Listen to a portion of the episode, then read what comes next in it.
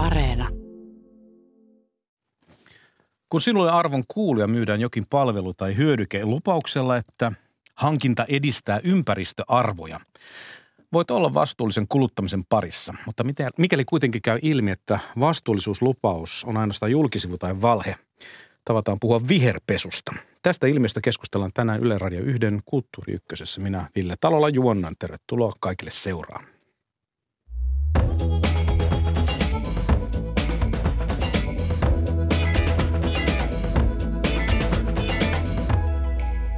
Tämä ohjelma on suora lähetys Helsingin Pasilasta. Tästä aiheesta viherpesu ovat keskustelemassa toissa viikolla Viherpesuopas-nimisen tietokirjan kirjoittaneet mainostoimisto Hasan et Partnersin toimitusjohtaja Riku Vassinen. Tervetuloa Riku. Heipä hei. Sekä toimitusjohtaja Mellakka Advisor Oystä Jani Niipola. Kiitoksia. Kirjalan kolmaskin kirjoittaja, eli Antti Isokangas, mutta ei tänään täällä – Terveisiä Antille. Terveisiä Antille. Mukana on kuitenkin sitä vastoin eettisen kaupan puolesta ryn toiminnanjohtaja Kirsi Salonen. Tervetuloa. Kiitos. Ja sitten meillä on Joutsen ympäristömerkkiä myöntävän ympäristömerkit Suomi Oyn markkinointi- ja viestintäpäällikkö Minna Kinnari. Lämpimästi tervetuloa sinullekin. Kiitos. Tässä alkujuonnossa tämmöinen nopea määritelmä viher, viherpesulle tuli jo tehtyä. Menikö se kohdalleen, mitä arvioi Raati? Jani mä, mä oon alleviivannut omista muistiinpanoista niin lyhyimmän mahdollisuuden, mahdollisen, eli se on vas, vastuullisuuden vastakohta. Muut saa tarkentaa. Niin, viherpesussahan on sillä lailla, että sehän kattaa kaikenlaista, että ihan valheellisia väitteitä tai sitten joskus semmoisia, että periaatteessa tehdään ehkä ihan hyvää, mutta sitten suunnataan ehkä fokusta vähän, vähän muuhun. Eli, eli, eli siinä mielessä mä näen, että viherpesu – on tosiaan vastuullisuuden vastakohta, mutta hyvin paljon siihen sisältyy suoranaisesta valehtelusta ihan, ihan tämmöiseen niin kuin, tota, periaatteessa tehdään oikeita asioita, mutta ehkä pienempää ja suunnataan vähän ehkä huomiota muualla. Minna. Komppaan näitä miehiä tässä ja tosiaan sehän on siis siitä, että, että voidaan tehdä tahallisesti sitä, että tota, joko – ihan valehdellaan tai tehdä, tehdään vähän sinne päin sellaista markkinointia, että annetaan vähän parempaa kuvaa kuin se on. Että tota, sellaista Tästä saadaan ilmeisesti, kysymys. saadaanko vielä neljäs puoltava puheenvuoro, että me olemme nyt piirittäneet tämän aiheen nyt sitten kyllä, ikään kuin kyllä. siihen lokeroon, mistä, mistä puhutaan. Haluatko täydentää vielä Kirsi Voi, voi täydentää sen verran, että tavoitteena varmasti on saada niin kuluttaja ostamaan se tuote tai palvelu sillä varjolla, että hän pitää sitä ekologisena tai eettisenä – ja juuri näin, että se ei välttämättä ole suoranainen vale, vaan se voi olla myös niin kuin osatotuus. Jätetään kertomatta paljon. Mm. Se on sukua sanalle, tai tietenkin tulee siitä sana juuri, kun puhutaan valkopesusta, jolloin jokin ilmiö tai, tai toiminto halutaan esittää oikeellisena, hyveellisenä, vaikka se on jotakin aivan muuta. Tuota, ihmiskunnan historian mittainen vitsaus on valheellinen ja tai väärä lupaus tai tarjous on kuin hyödykkeen vaihdon yhteydessä. Mikä tästä viherpesusta nyt sitten tekee erikseen eriteltävää vahingollista? Emmekö me voi, emmekö me voi, emmekö me voi pelkästään puhua epärehellisyydestä ja väärien mielikuvien tarjonnasta? Miksi tämä eritellään? Mutta mut ehkä just ton takia, kun me puhuttiin, että siinä on es, esimerkiksi mun mielestä tuossa on hyvä esimerkki, että siinä voi olla hyvät aikeet. Esimerkiksi iPhone 2, kun lanseerattiin, niin siinä ei ollut ähm, tota, laturia mukana ja sitä markkinoitiin niin, että one less thing – mutta syyhän siinä oli myydä lisää niitä latureita. Ää, tie, tietyllä tavalla, että se valheellisuus on yksi osa, mutta sanotaan näin, niin kuin, että eihän Suomessa niin kuin suoranaisesti valehdella hirveästi mainonnassa. Se on hyvin hankalaa ja tällä lailla, mutta sitten voi olla paljon semmoisia vähän epämääräisiä ää, väitteitä ja sellaisia, jossa just suunnataan huomiota muualle. Esimerkiksi musta hyvä esimerkki on siitä tämmöinen pik, pikamuoti tai, tai pikamuoti on ehkä liian hidas tälle firmalle, eli Shane, niin he on ottanut hyvin vahvan tuommoisen äh, statementin äh, kehopositiivisuuteen, joka on sinänsä hieno, mutta eihän se Shanein ongelma – ole, että millaisia ne vaatteet on, vaan se ongelma on, että ne myy kahdella dollarilla teepaitoja. Eli tehdään sinänsä hyvää, mutta suunnataan ehkä huomiota muualla. Tämä on ilmeisesti aika tyypillistä myös tässä, kun tätä ohjelmaa eteenpäin mennään, niin syvennytään tähän enemmän, että asiat eivät ole joko taivaan, niissä on, on, on sekä hyvää että huonoa ja se tekee tästä ongelmasta sen, sen tunnistamisesta toisaalta, toisaalta vaikeaa vai onko mä, olenko mä hahmottanut tämän kysymyksen oikein? Ja niin kuin Riku sanoit, että, että tota, siitä, että, että Suomessa ei hirveästi valehdella ja sitten mä oon ehkä tämmöinen peruspositiivinen, että musta tuntuu myös se, että okei, varmaan sitä jotkut tekee tahallisesti, mutta eihän kaikki tee sitä edes tahallaan. Että se vaan niin kuin jotenkin, kun halutaan antaa niin hyvää kuvaa, niin sitten se jossakin vaiheessa vaan menee niin kuin yli, että ei kaikki ole myöskään varmaan tahallista. Niin ja se voi olla tosi hieno juttu siis sillä lailla, että on esimerkiksi väite, että nyt on 60 prosenttia vähemmän muovia paketissa – mutta sitten eihän välttämättä kuluttaja tiedä, mitä se tarkoittaa, että ollaan. Mutta se voi olla tosi hieno ja tärkeä asia siinä organisaatiossa. Nyt me ollaan parannettu sitä juttua. No se, mikä tuohon sun kysymykseen, että miksi, miksi viherpesu on niin haitallista, niin mä itse ainakin näen sen vähän silleen, että nyt kun meillä on ilmastokriisi ja ekokriisi ja meillä tapahtuu ihan älyttömästi ihmisoikeusloukkauksia meille ihan niin kuin tavallisten tuotteiden tekemisessä, niin se on se – syy, miksi viherpesu on niin haitallista. Että tavallaan meillä ei nyt olisi aikaa, aikaa käyttää sitä viherpesemiseen ja, ja, ja sen, sen niin kuin selvittämiseen, että mikä on viherpesua ja mikä ei, vaan meidän, meidän pitäisi niin kuin päästä tilanteeseen, jossa oikeasti toimitaan vastuullisesti sekä ihmisoikeuksia että ympäristöä kunnioittain. Niin pakko kompata, että nimenomaan, että silloin kun me puhutaan vain viherpesusta, koska me puhutaan jo tietyllä tavalla maapallon tulevaisuudesta tai – ihmis, ihmisoikeuksista. Että silloin taas, jos me, koska se on aina ongelma tämän tyyppisessä, että vaan ihmiset, jotka ovat kiinnostuneet vastuullisasioista, niin kiinnostuu. Mutta, mutta tota, toivottavasti nyt linjoilla on muitakin. Niin ja se viherpesu vie sitä niin kuin luottoa tietyllä tavalla siihen, että mitä enemmän niitä tapauksia, niin siihen tulee semmoinen relativismi sitten ihmisille, että okei, no kaikki ne vaan niin kuin viherpesee, että ei tässä tarvitse tehdä mitään. Niin ehkä vielä tuohon, että me, meillä on vähän tässä ollut niin kuin tavallaan keskinäisenä vitsinä, että – maailma, maailmasta tulee ihan mahtava paikka vuonna 2030, koska kaikki yritykset on luvannut, että siihen mennessä niin kuin kaikki on pienempää ja toiset on suurempaa ja kaikkea, mutta tietenkin osa varmasti pääsee tavoitteisiinsa, mutta osa, osa ei. Ja kaikki on hiilineutraaleja. Kyllä. Ja ehkä vielä tuohon niin kuluttamiseen ja viherpesun niin kuin suhteesta sen verran, että, että, että viherpesuhan on tavallaan niin kuin oire siitä, siitä kulutuksen jatkuvasta kasvusta, että se on se on keino, jolla, jolla kuluttajalle niin kuin luodaan semmoista valheellista hyvää omaa tuntoa, että sä voit jatkaa, jatka elämääsi, jatka ostamista, jatka kuluttamista niin kuin ennenkin, mutta valitse vaan tämä parempi vaihtoehto. Että se tavallaan niin kuin hämärtää meiltä sitä, että meidän pitää tehdä muutakin. Tota, tämä viherpesu aika usein mielletään tavallisen kengän pohjan kuluttajan ö, mielessä sellaiseksi, että se kuuluu tietyille toimialoille, jossa on raskas ekologinen jalanjälki, joku energiateollisuus tai – tekstiiliteollisuus juurikin. Mutta onko tämä nyt ihan auttamattoman kapea tapa lähestyä koko kysymystä viherpehusta, että me ikään kuin ollaan näiden ilmiselvien, että jos joku öljykenttä tuhoaa 10 000 kilometriä pohjavesialuetta, niin sitten ymmärrämme, että kaikki sellainen ympäristö ystävällinen myötäpuhe sen ympärillä on viherpesua tai ei se voi olla niin vaikuttavaa. Mutta mikä tämä mittakaava, mitä meidän pitäisi katsoa tässä kysymyksessä? No Euroopan komissiohan selvitti viime vuonna näitä viherväittämiä, nimenomaan niin kuin viherympäristöväittämiä ää, otannalla eri, eri niin kuin sektoreita yritysten verkossa tapahtuvaa mainontaa. Ja 42 prosenttia niistä väitteistä oli vähintään liioteltuja. Ja siellä oli niin kuin sektoreita laidasta laitaa elektroniikkaa, kodin, kodin koneita, kemi- no, kosmetiikkaa, vaatteita. Että kyllä se niin kuin koskettaa varmasti tänä päivänä jo melkein kaikkia toimialoja, missä vähän edes kuunnellaan sitä, mitä, mikä, mikä on trendi ja suunta. Joo, kyllä just, just tämän EU-tutkimuksen niin kuin ehkä innoittamana sitten täällä Suomessa me tartuttiin siis ympäristömerkintä Suomi, jota me siis sitä joutsenmerkkiä ja EU-ympäristömerkkiä hallinnoidaan ja sen lisäksi kuluttajaliitto ja Martat, niin me toteutettiin sitten semmoinen selvitys kuluttajille ja ky- kyse- kyseltiin tästä viherpesusta, että mitä kulutta- kuluttajat sanoo, niin yli 80 prosenttia sanoi, että on ihan älyttömän vaikea, että ei pysty niin kuin hahmottamaan sitä, kun katsoo mainoksia ja näin, niin tietää, että mikä oikeasti on ympäristön kannalta parempi vaihtoehto.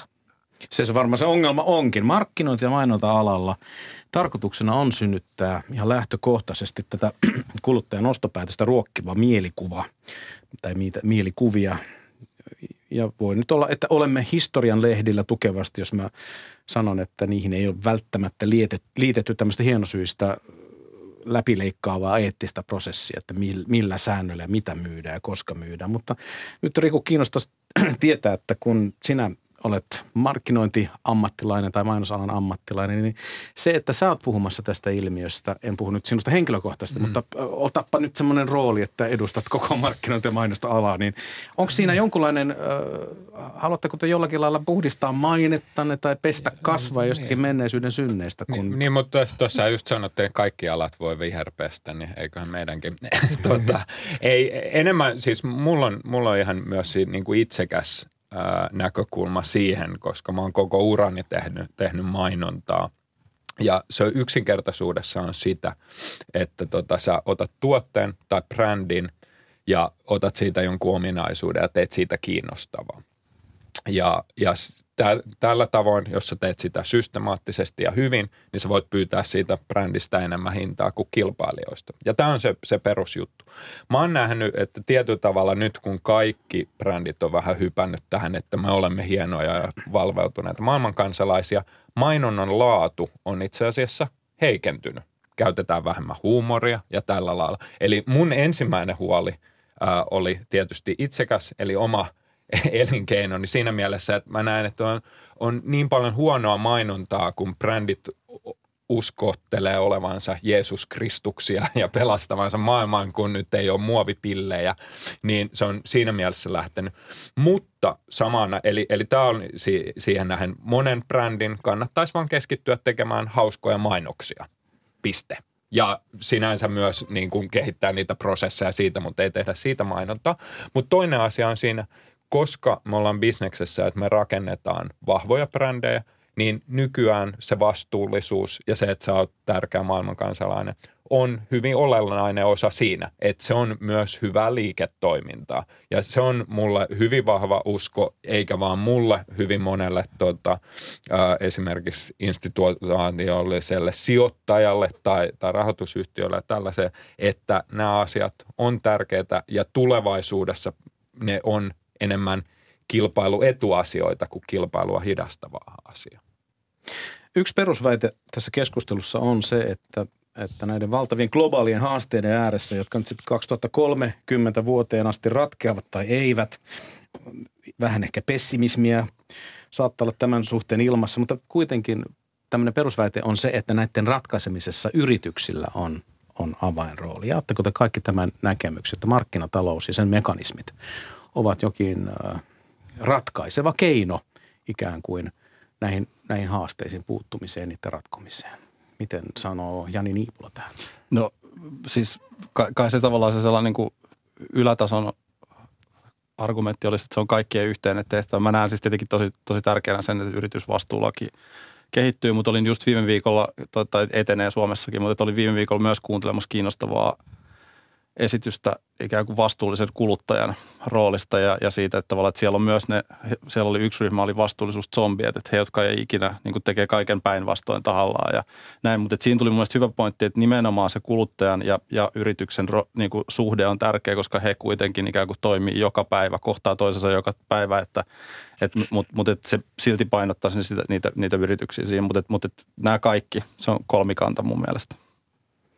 Kyllä, näin on, että jotenkin se, että, että sitä yritysten roolia ei niin kuin voi ohittaa, eikä kuluttajiika voi ohittaa, mutta jotenkin niin kuin, että yritysten tehtävänä on kuitenkin niin kuin tarjota sellaisia ratkaisuja, että kuluttajat voi tehdä sitten niitä vastuullisia valintoja – on kolmikanta, olisi minunkin vastaukseni tähän, mutta mm. painottaisin ehkä sitä sitten kolmatta, mikä tässä ei vielä tullut, että kyllä sääntelyllä on tosi tärkeä merkitys. Että ei, ei me voida niin kuin olettaa, että yritykset jotenkin niin kuin sisäsyntyisesti löytää sen hyvän tekijän itsestään ja, ja rupeaa tekemään niin kuin radikaaleja muutoksia omaan liiketoimintaansa, etenkin jos se hintalappu on, on kuitenkin suuri. Että kyllä, kyllä sääntelyllä on tosi tärkeä merkitys ja siitä toivottavasti puhutaan vielä vähän lisää myöhemmin. Puhut, ja, puhutaan ante, kyllä. Ante, lisäisin tuohon vielä tavallaan, että mm. kolmikannan ulkopuolella tietenkin etti, etti ryn tai, tai tällaisen niin viherpesuoppaan kaltaisen kirjan tyyppiset, että mä sanoisin, että se on se, niin kuin, joka tuosta puuttuu, että, että yritykset ei välttämättä kouluta kuluttajaa olemaan vastuullisempia, että sitten ne on jotkut ihan muut toimijat, jotka sitä tekee, että sitten myös, myös ikään kuin kuluttaja, että silloin kuluttaja pystyy äänestämään lompakolla ja yritykset yleensä ymmärtää sitä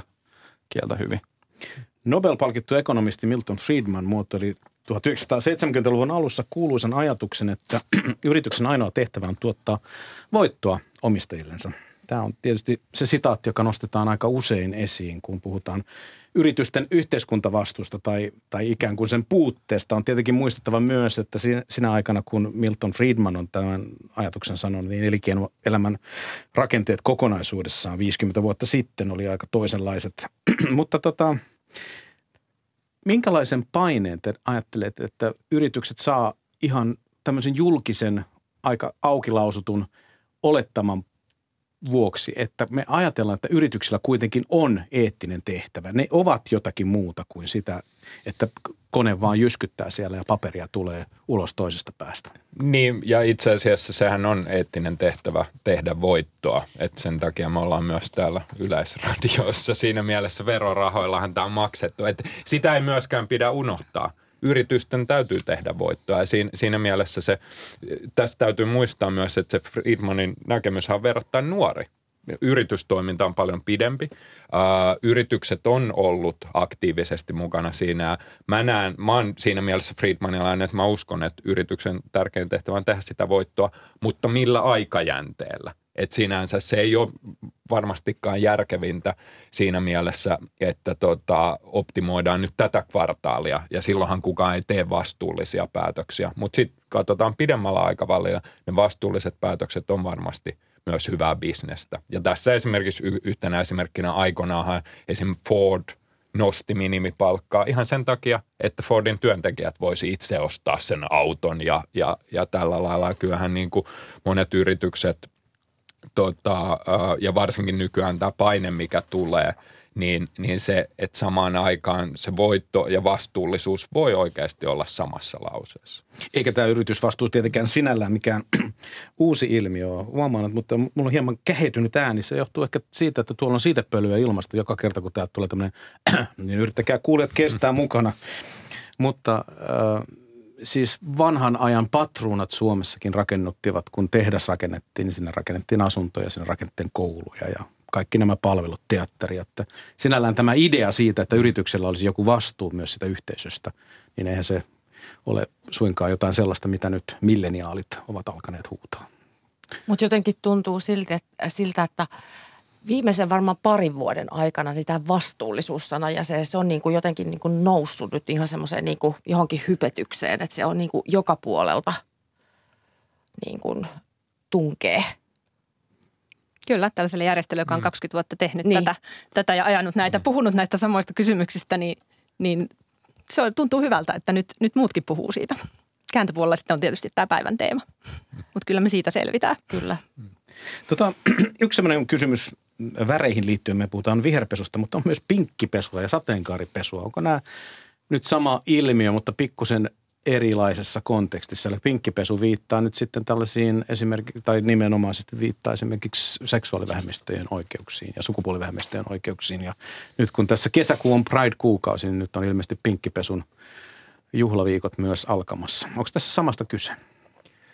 No joo, siis kyllähän se niin kuin pahimmillaan voi olla sitä, että pistetään vain sateenkaariliput liehumaan, kun ajatellaan, että se on hyvä, hyvä, hyvä bisnekselle. Toisaalta niin kuin positiivisesti voi ajatella, että, että sekin, että, että vaikkei tehdä niitä konkreettisia tekoja – niin ehkä se kuitenkin ajaa sitä niin kuin parempaa asiaa. Ja itse näen niin kuin siinä mielessä nostan hattua kaikille suomalaisille yrityksille, jotka otti vahvasti kantaa Pridein aikaan, erityisesti silloin, kun tota uutta avioliittolakia äh, sorvattiin siellä äh, tota Suomessa, Suomessa silloin. Että kyllähän siinä on niin kuin selkeä, se mikä ehkä tästä tulee mulle varsinkin se falskius, että tietyllä tavalla jos haluaa vaan kaiken hyödyn – siitä, että vaikuttaa vastuulliselta, mutta ei ole valmis tekemään itse mitään toimenpiteitä, niin se jotenkin omaan moraalikäsitykseeni tuntuu, tuntuu niin kuin tosi, tosi ää, pahalta. Eikä ne ole helppoja asioita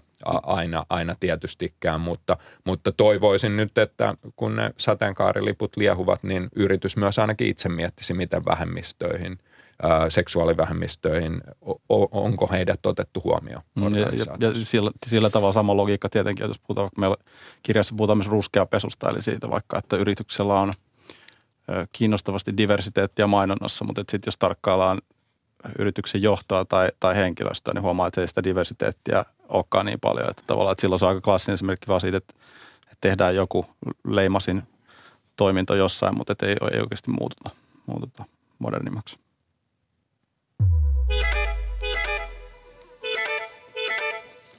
Arvoisat kuulijat, tämä ohjelma on Yle Radio 1 Kulttuuri Ykkönen, suora lähetys Helsingin Pasilasta. Keskustelemme viherpesusta. Mukana ovat viherpesuopaskirjan kaksi kirjoittajaa Riku Vassinen ja Jani Niipola. Sitten meillä on Eettisen kaupan puolesta ryn toiminnanjohtaja Kirsi Salonen sekä Joutsen ympäristömerkkiä myöntävän ympäristömerkintä Suome Oyn viestintä- ja markkinointipäällikkö Minna Kinnari. Minna, minä Ville Talolla juonna. Mä yritän pointata tässä, kun on paljon ääniä studiossa, niin yritän muistaa sanoa teidän nimiänne tässä näin, niin kuulijatkin pysyvät perässä, että kuka, kuka kulloinkin puhuu ja mistä roolista käsin. Mutta mennäänpä tähän kysymykseen, jota ollaan tässä vähän jo sivuttukin. Mitä vaikuttaa siltä, että viherpesun torjunnassa erityinen vastuu olisi nyt jotenkin lankeamassa yrityksiä toisaalta kuluttajan kontolle ja näiden keskinäiseen, keskinäiseen toimijuuteen ja – yleensä tässä maapallolla, ainakin sivistysvaltioissa, tapaa olla sellainen tapa, että ei-toivottavia ilmiöitä torjutaan viranomaissäännöksin ja, ja lakien muodossa, joiden noudattamista sitten noudatet, valvotaan. Ja, ja tässä nyt on viitattu tähän ö, lainsäädäntöön, että sit, sitä tarvitaan yllättäen tässäkin asiassa. Mutta miten lainsäädäntö ja viherpesu, ö, viherpesun torjunta nyt tällä hetkellä kohtaavat? Kuka haluaa kertoa? Kirsi?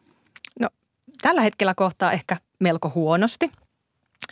Ähm, meidän sääntely etenkin niin kuin markkinoinnin osalta on ehkä sieltä ajalta ennen kuin viherpesu oli tällainen ilmiö, mitä se nyt on. Ja me itse ehkä näen, että tätä ilmiöä voisi vois lainsäädännöllä lähestyä niin kuin kahde, kahden, ka, ka, ka, kahta kautta.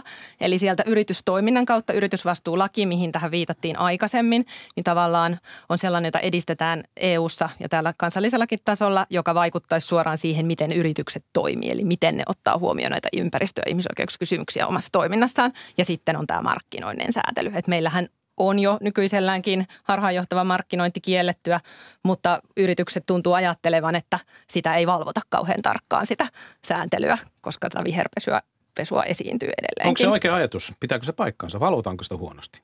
Näin mä oon ainakin käsittänyt, mitä noiden kuluttajaviranomaisten kanssa on keskusteltu ja juteltu, niin näin se on, että liian vähän valvotaan. Siihen on liian vähän resursseja tällä hetkellä ja tota, ei ole kunnon seuraamuksia ja niitä kaivattaisiin lisää. Niin aika useasti ö, kovin backlash voi tulla niin kuin siis kuluttajilta enemmänkin, että se, se on siinä mielessä hyvä, että nykyään kuluttajat on hyvin valveutuneita, että sinänsä se on ehkä se niin kuin kovin happotesti siinä tällä hetkellä ennen kuin sitten tulee niin kuin siinä mielessä seuraamuksia, mutta kyllä sieltä aika nopeasti tuota, ö, hyvinkin perattu ja siihen, että monesti vastauksetkin on valmiina, mutta kyllä sieltä tar- tartutaan kuluttajapuolella hyvin vahvasti. Mikä tässä tämmöistä muutoskitkaa tuottaa? Kun varmaankin aika iso yhteinen tahtotila on kuitenkin olemassa. Miksi meillä ö, tämä viranomaispuoli ei toimi ihan niin hyvin kuin pitäisi? Täällä kaikki katsovat toisiaan yhtäkkiä, että vastatkaa joku. joku ehkä, ehkä se on nimenomaan tämä resurssointikysymys, mutta toki niin kuin positiivisia liikahduksia näkyy esimerkiksi Euroopan unionin suunnalta, missä komissio keväällä osana niin kuin isompaa pakettia tämmöistä kestävyyteen, tuotteiden kestävyyteen liittyvää ää, aloitepakettia, niin kertoi, että sieltä on tulossa myös viherpesuun liittyvää säädäntöä, joka, joka sitten esimerkiksi nimenomaan kitkisi näitä tämmöisiä hyvin ympäripyöreitä väittämiä, että sanotaan, että joku asia on ympäristöystävällinen, niin sellaisia väitteitä ei saisi enää tehdä, ellei siinä ole joku ympäristömerkki esimerkiksi, joka sitten niin kuin ikään kuin antaa ne todisteet sille väitteelle. Joo. Kyllä. Mutta on, on tässä nyt myös paljon monimutkaisempi asia kuin esimerkiksi jos miettii, että tupakkamainonta kiellettiin, niin sit jos nyt sanotaan, että nythän on tullut paljon painetta esimerkiksi meidän alalle, että, että mikä on mainostoimistojen vastuu, että mainostatteko hiilifirmoja, niin sitten se itse asiassa kysymys on, että mitkä on sitten loppujen lopuksi niitä hiilifirmoja. Tupakka on aika simppeli juttu, että sä, sä valmistat tupakkaa ja se on kielletty, mutta sillä lailla onko lentoyhtiöt sellaisia, että niitä ei saisi mainostaa, miten muut alat, mikä se on. Että se, on se on myös niin kuin monimutkaisempi se koko, että mitkä ne olisi ne alat, että nyt sitten kiellettäisiin mainonta. No hei, kertokaapas jotakin esimerkkejä. maailmalta tai meiltä täältä kotoa, missä on tämmöinen onnistunut yritysvastuukeisi tämän viherpesun tai sen kitkemisen saralta. Minkälaisia esimerkkejä teidän mieleen tulee, jos te kaivatte nyt äh, muistojen laaria tässä näin, että tuossa tapauksessa meni hyvin ja sitten kertokaa myös niitä ihan kardinaalitöppäyksiäkin, koska niistähän me varsin opitaan, jos, jos semmoisia esimerkkejä kuullaan. Jani. Tö, töppäykset on helppoja, helppoja mutta mä, mä otan... Ja yleensä hauskoja.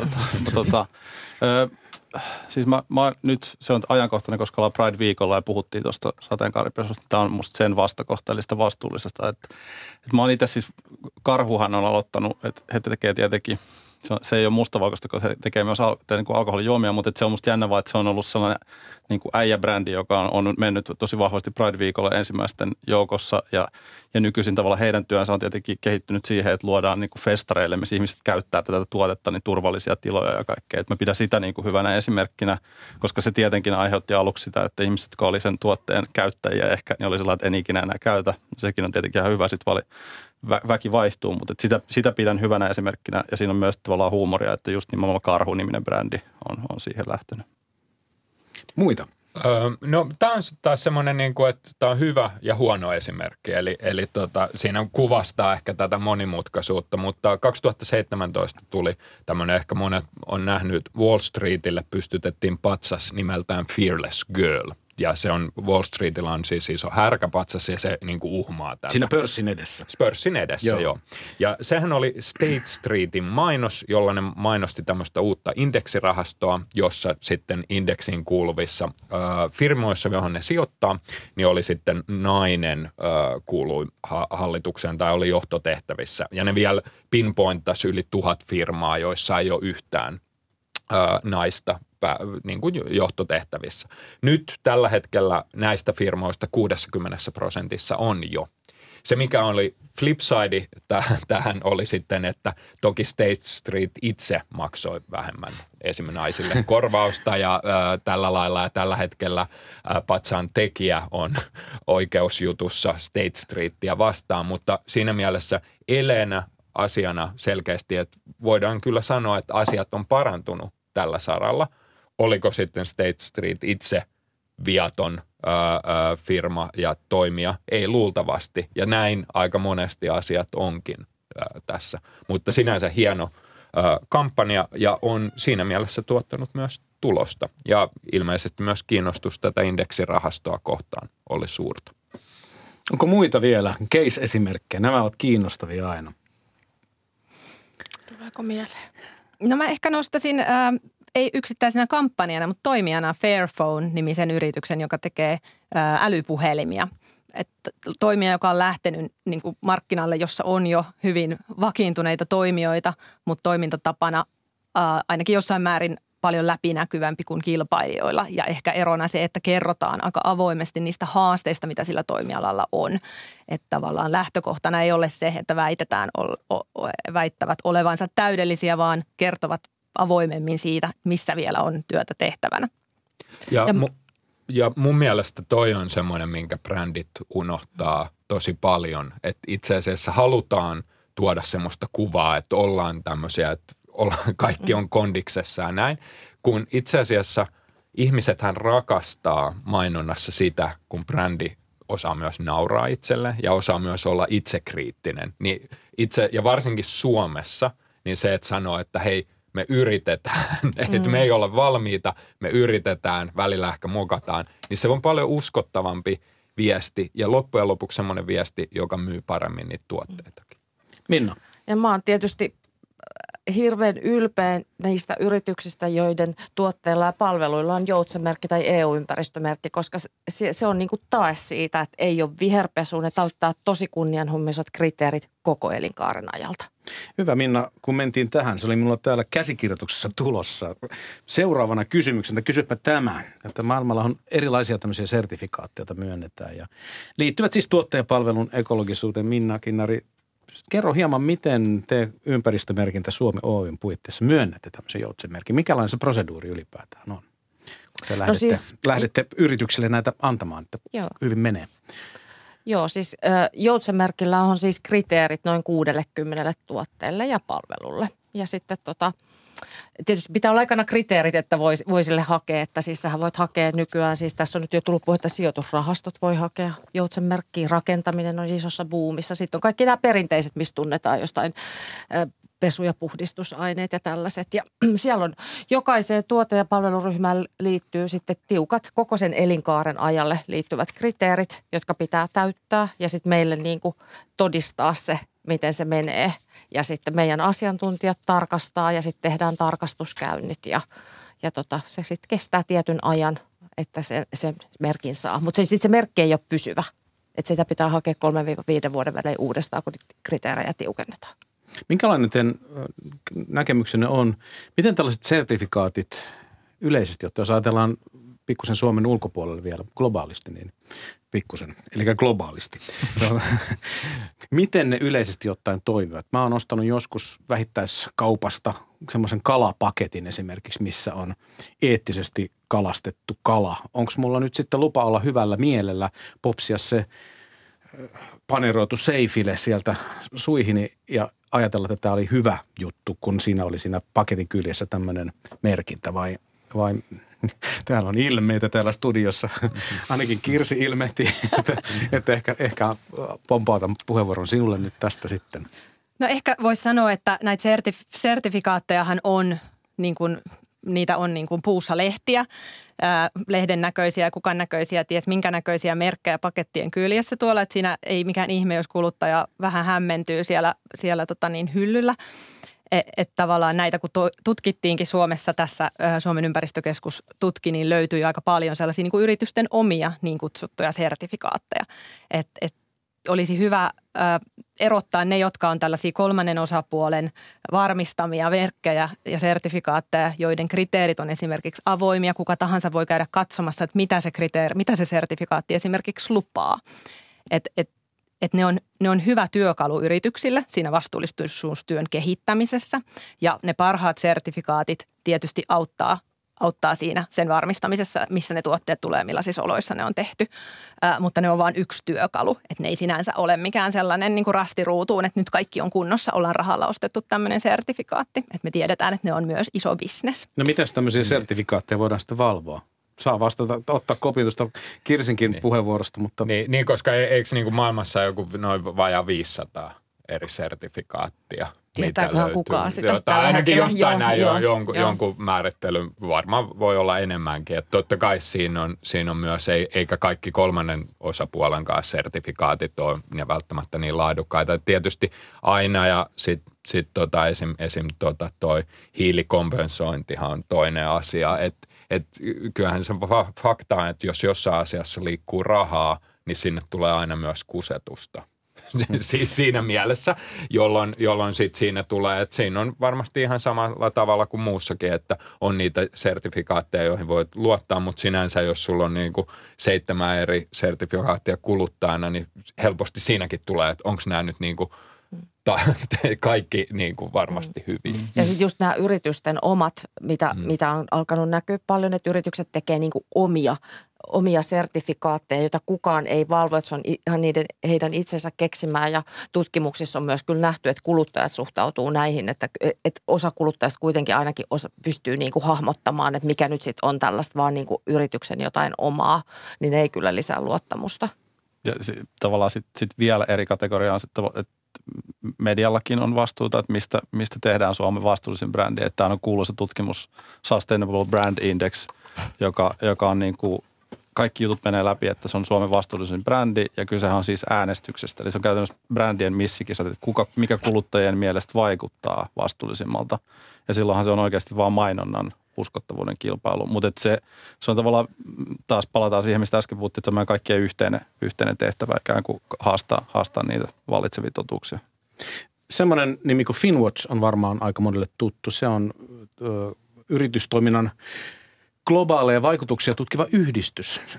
Muun muassa Eetti on sen yksi jäsenjärjestö, mutta tämä jälleen kerran kuulostaa siltä, että tämä on yhdistyspohjaista, vapaaehtoista kuluttajatoimintaa ja oikea vastuu voisi niin kuin arkijärjellä ajatellen, pitäisi olla jollakin viranomaisella, jolla on, on jonkunlainen valta ikään kuin myös sanktioida epäeettistä tai säädösten vastaista toimintaa, mutta näin ei ilmeisesti kuitenkaan ole. Kuka valvoo sertifik- sertifikaattien myöntäjiä ja, ja, ja sitten toisaalta tässä tulee pitkä ketju ja sitten Suomessa esimerkiksi Finwatch Watch on se vastaus, että se on toiset järjestöt. Onko tämä nyt sitten todellisuus, että No voi sanoa tähän, että, että Joutsenmerkki ja EU-ympäristömerkki, meillä, meillä on taustalla siis ministeriöt, että me ollaan niin kuin virallisia merkkejä, että, että tota, meidän taustalta ei löydy tällaista, ettei valvottaisi.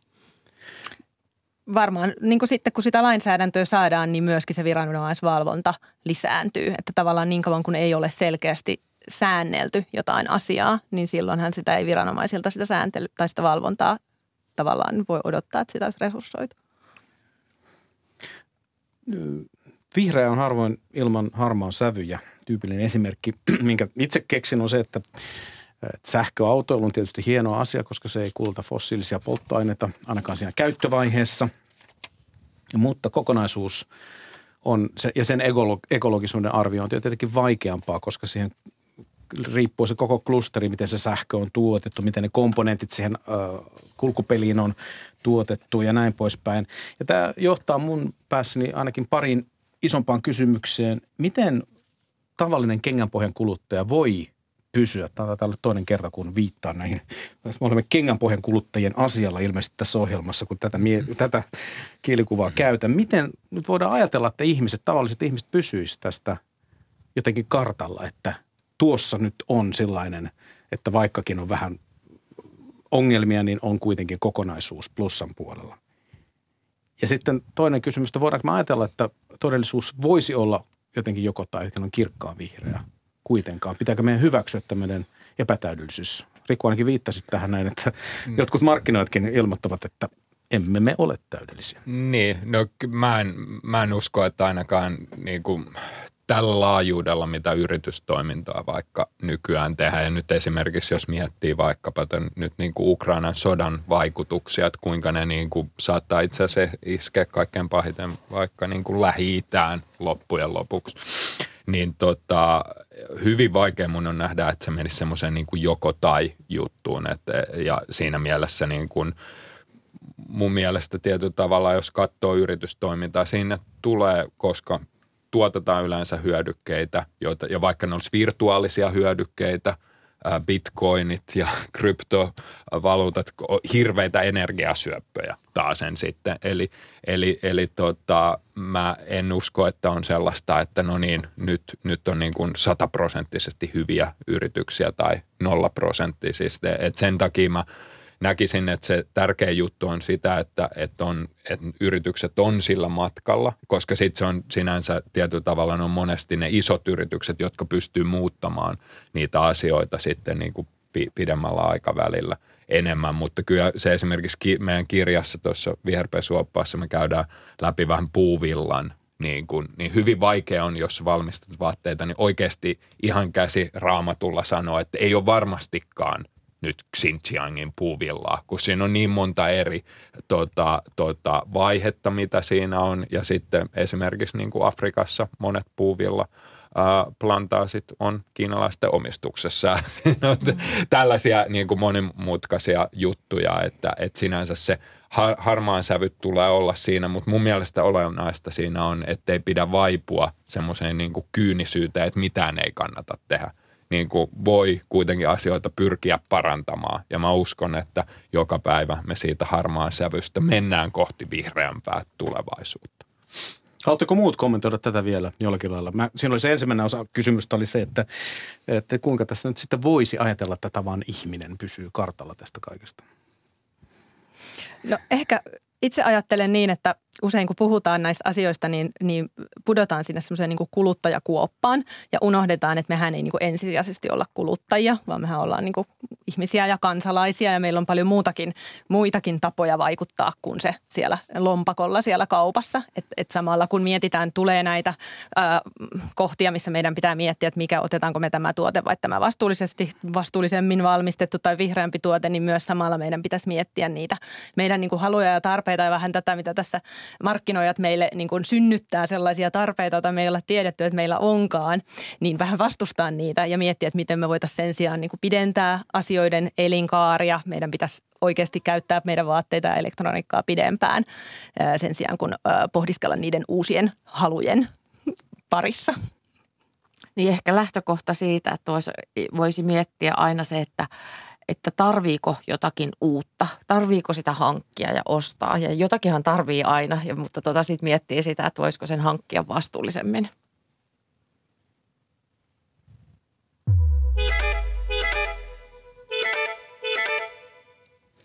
Hyvät radiokuuntelijat, tämä ohjelma on Yle Radio 1 Kulttuuri Ykkönen. Kyseessä on suora lähetys Helsingin Pasilasta. Keskustelemme viherpesusta.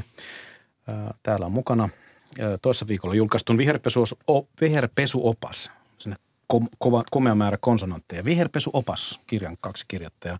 Riku Vassinen ja Jani Niipola ja sitten eettisen kaupan puolesta ryn toiminnanjohtaja Kirsi Salonen ja viimeksi tuossa äänessä ollut Joutsen ympäristömerkkiä myöntävän ympäristömerkintä Suomi Oyn markkinointi- ja viestintäpäällikkö Minna Kinnari. Minä Ville Talola juonnan ja tähän loppuun, tai tähän loppuosaan on meillä tässä vielä aikaa, älkää vielä, älkää vielä ottako takkia esiin.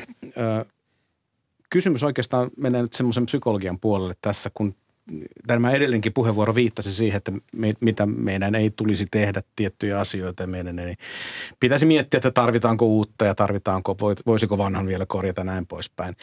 Ja jotenkin tämän kaiken keskellä ihmisluonto saattaa olla niin laiska, että se ei jaksa enää välittää kaikista niistä moraalisista edellytyksistä ja eettisistä kuluttajavalinnoista, mitä, mitä hänelle tarjollaan koko ajan. Kysymys yksinkertaisesti, onko se kovinkin iso riski, että ihmiset eivät yksinkertaisesti jonkun ajan päästä enää ole kiinnostunut tästä monimutkaisesta kysymyksestä, kun sen, äh, siihen vastaaminen on vaikeaa ja, ja ilmeisen vaikeita vastauksia sitten kuulee, jos, jos niitä edes hiljentyy kuulemaan. Mikä on se riski, että tämä koko juttu oikeastaan on sellainen hohojaa ihmisille? Kuka uskaltaa astua psykologin saappaisiin tässä asiassa? Niin, no mä, mä näen se ehkä sillä lailla, että enemmän se tulee Mä, mä näen sen sillä lailla, että eihän se ole välttämättä hyvä, hyvä tilanne, että ihminen joutuu te- joka päivä on niin kuin eksistentiaalinen kysymys, että ma- maito hyllyllä.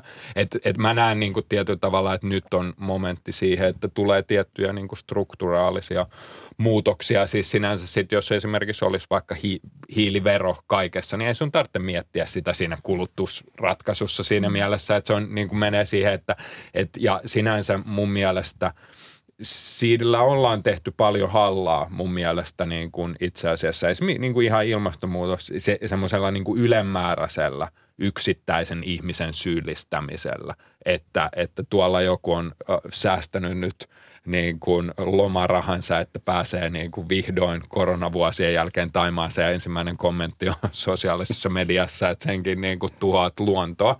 Niin et se sellaisella asenteella hirveästi käännytä ihmisiä puolelle.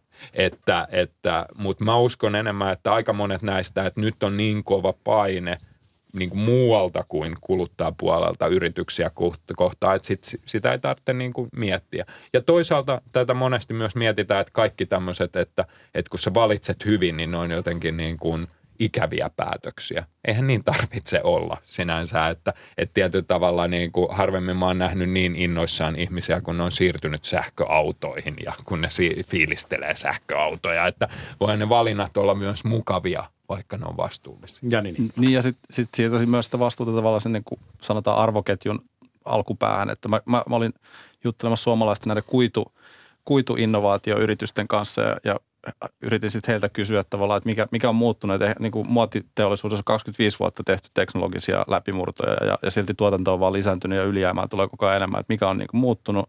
No sitten Jyväskylästä kajahti hyvä vastaus, että se on muuttunut, että, että aikaisemmin niitä innovaatioita yritettiin myydä maailmalle, mutta – mutta nyt niin kuin maailmalta tullaan tänne ostamaan niitä. Eli, eli tavallaan tässä on, Suomella on tänne, me, meillä tietenkin kirjassa esitellään, että Suomi pelastaa koko, koko maailman, koska, koska osaamme myös värittää omaa tekstiä, mutta, tota, mutta, mutta se, se on niin kuin kiinnostava, hyvin pieni tavallaan niin kuin kulmanmuutos siitä, että olisiko mahdollista, että teknologia voisikin auttaa siellä aikaisemmassa vaiheessa. Että silloin tavallaan, että ei, toki, toki vaatteita pitää käyttää pidempään, toki te, pitää tehdä vastuullisempia valintoja, mutta että jos, se, jos, jos se koko systeemi muuttuu niin kuin toista päästä, niin sekin on kiinnostava. Silloin se kuluttajan vastuu muuttuu myös. Miten te, te esimerkiksi siellä järjestöpuolella olette huolissanne siitä, että tavallinen, tavallinen ihminen arjessa on tässä asiassa passiivinen tai ellei suorastaan käynyt sitä vastaan, kun on tarpeeksi tullut silmät suut täyteen tätä vastuu, vastuullista, vastuullistamista puhetta.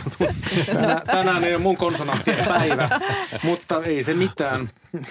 Joo, ei meillä ei ainakaan näy kyllä tällaista niin kuin passivoitumista tai, tai mitan täyteen tulemista, että päinvastoin oikeastaan. Että kyllä ihmisiä kiinnostaa ihan älyttömän paljon ja on tosi paljon ihmisiä vielä, jotka vasta havahtuu esimerkiksi tähän viherpesukysymykseen.